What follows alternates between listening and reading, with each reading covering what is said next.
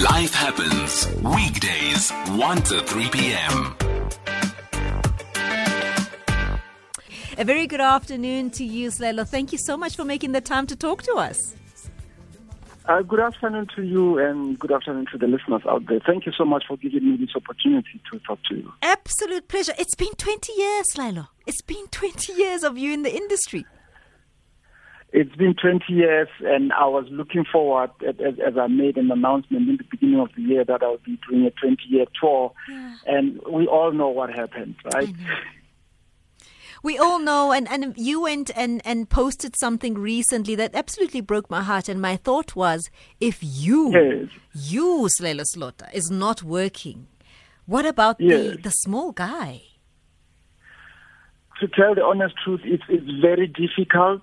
Um, I have met a whole lot of uh, uh, musicians who are who are really struggling, and I, I did in the earlier stages. I did manage to reach out to a, a number of them, and fortunately, some of them I did help them get get some relief uh, through through the, the the department Yes. and I was happy that they could help. But um, I'm, I mean, we're still in the receiving end, and it is it is quite. If I if I may say, the last time I worked was on the 26th of December last year. My Yes. word. Because obviously your work is also seasonal. So this comes in at a time when, you know, you are almost uh, at a downtime. It's very seasonal, and if I if I, I mean like the season that I, I spoke about of being the last 26th December, Yes. it, it was the one that where I started working in September. So like between September and December, that was it. That's what I had last year. So it's quite difficult when when you don't have a you know um, a constant income, and you find that there are there are not many other avenues. The schools are closed. Uh, you can't. Otherwise, I could teach. I could. Um, I mean, I've done that before, but still, even the, the schools and the institutions were affected. Sure. How has the process of getting that relief uh, been going? I mean, you're saying you helped a few artists. Uh, how have you found the process to be? Um, I think in every in every situation, um, there will be there will be some some navigating that one has to do. It won't be smooth sailing, but the biggest thing that I've learned over time, even if even something is very difficult and and uh, very tiring, uh, one of the things I learned is to be patient and knowing and realizing uh, earlier in my life that I started music late, and therefore it could take me, could get me into becoming uh, successful when I'm when I'm you know already older.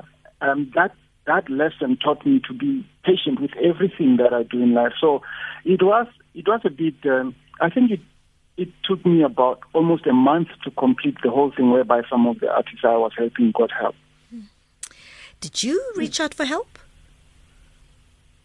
Yes, I did. Um, but I mean, um, look, people like us, it's not easy. If it's not, we are not on the system of the government. It's not the SASSA. You don't get a monthly um, uh, ease. It's not like once they, you get that relief, which does not even reach your your monthly expenses, Yeah. so to say. I mean, I have children who are in school and I, I, I live in a place that is still uh, bonded. Uh, they have to eat, um, and then I have to, you know, get get health, just like with everybody else. Everything in the house.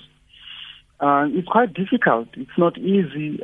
Therefore, I think one of the things that helped, though, um, I, I learned to appreciate certain institutions, um, starting with the, the broadcaster, for instance. When the broadcasters play my music, like I was listening to Mamuderi, that it, it now made sense that um, it's very important for me to be linked with, with broadcasters because then another institution like Samro would then receive uh, the, the, the royalties, royalties. which you know, I was coming from February. We all know musicians get most of their royalties around end of February. So those things are the things that I held on and and and used um, biggie biggie McNear, so to say in Afrikaans. You know, yeah.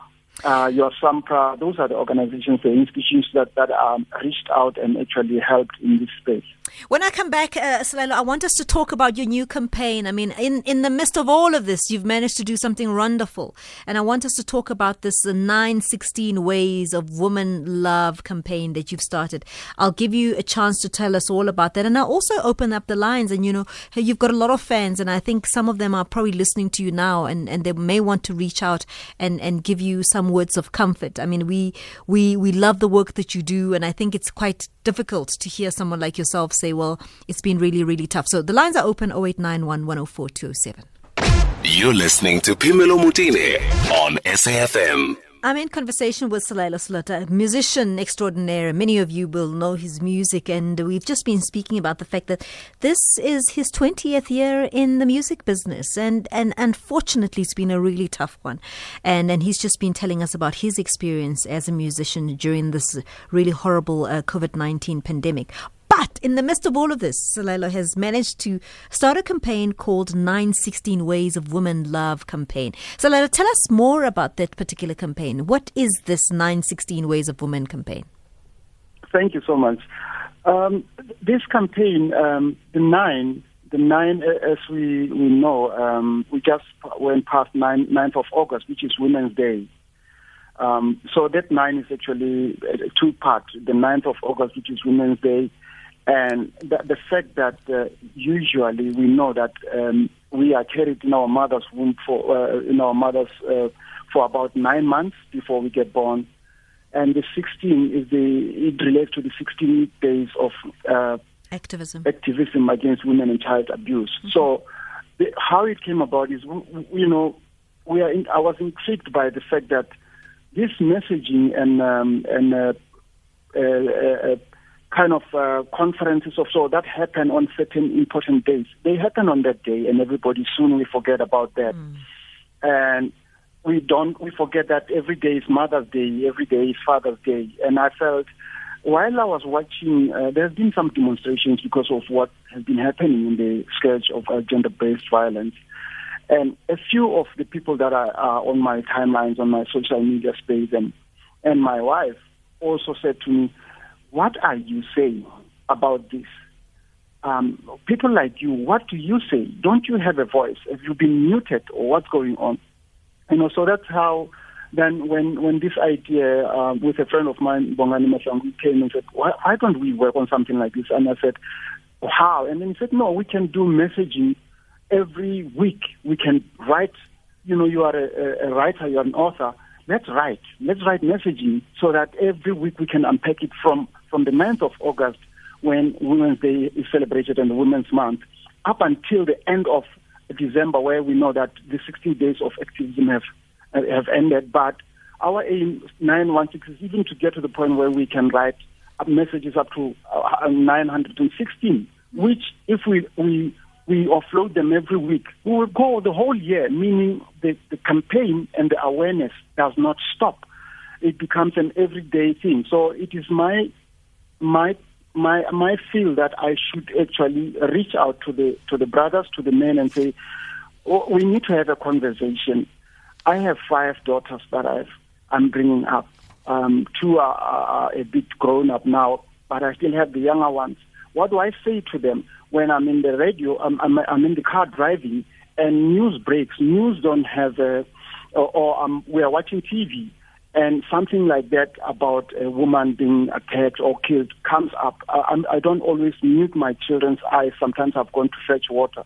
So I needed to uh, get into a space whereby they know that Daddy is involved. He's engaged in this thing. He he's saying something, and there are other fathers. I know there are a lot of men out there who who um, you know sometimes may feel like they want to say something, but sometimes we are very um, cautious. We think that we will be uh, we will be countered, which which happens. But in any conversation, uh, in any dialogue, there is a, a counter um, responses that we will need. So 916 hashtag 916 ways of women love is the way we we should. Uh, uh, I'm trying to send messages of how I would like to celebrate um, and, and show love and appreciation to the women, to the children, uh, to our mothers, to our daughters, to our sisters, to our aunts, uh, because I, I grew up and I was brought up by my mother and my grandmother. I, I have not been lucky enough to have an uncle who brought me up or adopted me, or uh, I, I grew up brought up by my father. I was brought up by my mother, a single mother, and my grandmother, and that's the only love that I know. That's the connection I know. So the empathy I have is that of learning love from my mother and my grandmother. Hmm. Really appreciate the work that you do, and it is called 916 Ways of Women Love campaign. Go to his social media platforms for more of that information. That is Selaelo Selota, extraordinary musician there with a campaign that's going to go some way in helping us in having conversations around gender based violence.